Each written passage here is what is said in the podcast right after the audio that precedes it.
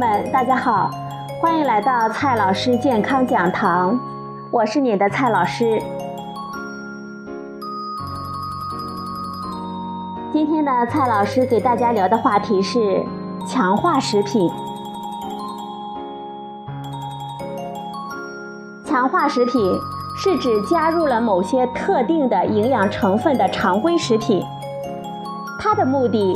就是为了降低我们因为某种特定的营养成分缺乏而增加的健康的风险。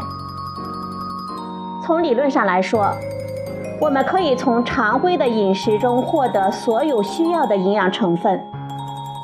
在现实中，做到这一点很困难。比如说钙，对于不吃奶制品的人来说，从其他食物中获取足够的量并不容易。还有铁，除了红肉、肝脏等少数几种食物，它在食物中的含量并不高，而这几种食物也还有其他的健康风险，并不适合长期大量的食用。此外，像碘、硒、氟这样的成分，在某些地区的人群中会普遍的缺乏。强化食品的目的就在于通过补充我们普遍缺乏的某种成分，来改善社会的健康状况。有历史记载的最早的强化食品可以追溯到公元前四百年。有位波斯医生提倡往葡萄酒里加铁，来提升士兵的战斗力。在近代。有位法国医生在1831年提出了食盐加碘防治甲状腺疾病，但是直到一战与二战之间，强化食品这一概念才真正的建立。二战之后，美国开始在食盐中普遍的加碘，科学界和主管机构认为，碘盐的实施对于碘缺乏症的消除起到了明显的作用。在中国为碘盐治病吵得不可开交的时候，有美国学者甚至认为，由于美国人食盐摄入量的下降，导致了碘摄入量的下降，从而造成了美国碘缺乏病的上升，所以应该增加美国人的碘的摄入量。现在，美国的强化食品随处可见，人们也已经习以为常，碘、钙。维生素、铁，甚至是某些氨基酸，也是最常见的强化营养成分。而面包、早餐谷物、果汁、豆奶、零食、盐等等，则是常见的被强化食品。尤其是在中国，强化食品是社会经济发展到一定程度才会出现的事情。在我们吃饱都成问题的时候。就无力去考虑那些健康风险的问题。一万个人中有十个人还是三十个人得某种病，个人可能感觉不到什么差异，但是对于一个社会来说，意味着公共医疗资源在这个病上的需求相差三倍，是非常可观的数字。比如说，美国人认为，由于普遍的补充叶酸。出生婴儿神经管缺陷的发生率下降了百分之二十五到百分之五十，而从一九三八年开始的面包中强化烟酸，则有效地降低了糙皮病的发生。但是对于个人来说呢，未必有切身的体会。在中国，情形呢会比较有趣，碘盐、AD 钙奶早已为人们耳熟能详。营养强化大米、铁强化酱油、营养盐也不时见诸报端。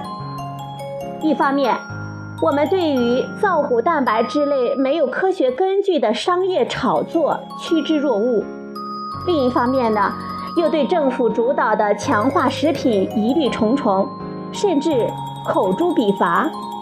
问题到底出在什么地方呢？作为公共决策来推行的强化食品，应该遵循这样几条原则：安全、有效，不改变食物的口感、风味和外观，不明显增加食物的成本。此外，还有一把双刃剑：强制还是自愿呢？对于我们消费者来说，关注的焦点首先是安全，因为强化改变了食物的天然组成，所以我们公众首先会怀疑它的安全性。另外，几乎每一种强化成分都是我们人体需要一定的量，但是过多则有害健康。到底多少是满足需求，多少是过多呢？这就需要权威的机构广泛的审查文献来决定。这种权威机构，除了政府，应该就是相关的国际组织。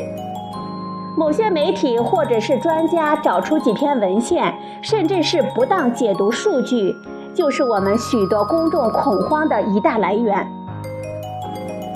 我们公众往往不理解过多到底是多少，经常觉得强化了就是过多。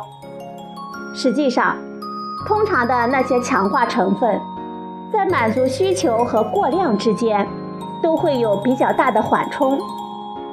比如说铁。推荐的成年人铁的需求量分别是每天八毫克和十六毫克，而过量则需要四十五毫克。再比如说碘，推荐的量是一百五十微克，而欧盟和美国的过量标准则分别为六百微克和一千微克。在正常进食的情况下。我们从某一种强化食品中摄取的量，通常只是需求量的几分之一。即使是吃多种强化食品，要超过安全的上限量也并不容易。除了因为误解而产生的恐慌，我们公众对于强化食品的质疑，更多的来自于强化推广的不满。在这个自我意识逐渐觉醒的时代，强化推广的效果往往是适得其反，再加上并不合理的高价格，以及主管部门与商家之间可能存在的利益纠葛，就更加加剧了我们消费者对于强化的反感。从技术上来说，设计合理的强化食品有利于我们公众的健康，但是。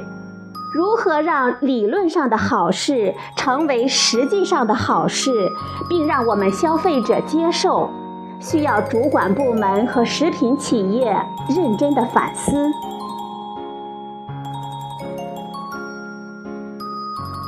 好了，朋友们，今天的节目就到这里，谢谢您的收听，我们明天再会。